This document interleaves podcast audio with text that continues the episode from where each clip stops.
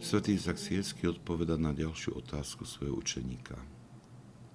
Keď človek odstránil zo seba všetky prekážky a vstúpil do zápasu, čo je začiatkom jeho boja s riechom a kde začína tento boj?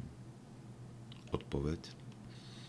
Je známe každému, že námaha bdenia a postenia je začiatkom každého zápasu proti hriechu a žiadostivosti. Zvlášť pre človeka, ktorý zápasí s riechom vo svojom vnútri.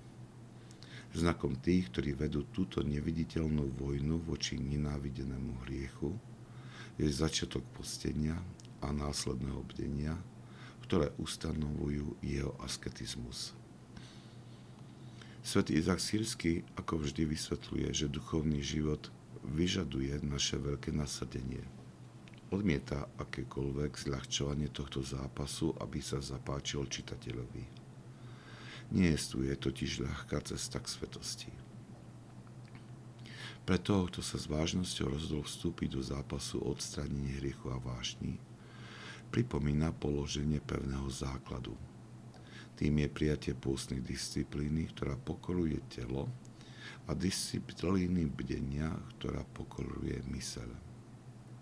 Keďže postenie je pre nás viac menej známou disciplínou, pripomeňme si preto, čo sa skrýva za disciplínou bdenia. Aj keď svätí otcovia sa bdeniu venujú veľmi detailne, v skratke môžeme povedať, že ide o aktivitu, kedy si človek odopiera zo spánku, aby tento čas strávil v modlitbe. Ide o čas, kedy ticho noci nám pomáha sústrediť sa na rozhovor s Bohom. Častým odporúčaním pre začiatočníkov je modlitba žalmov, alebo Ježišova modlitba spojená s poklonami. V životoch svetých čítame, že konali celonočné bdenia.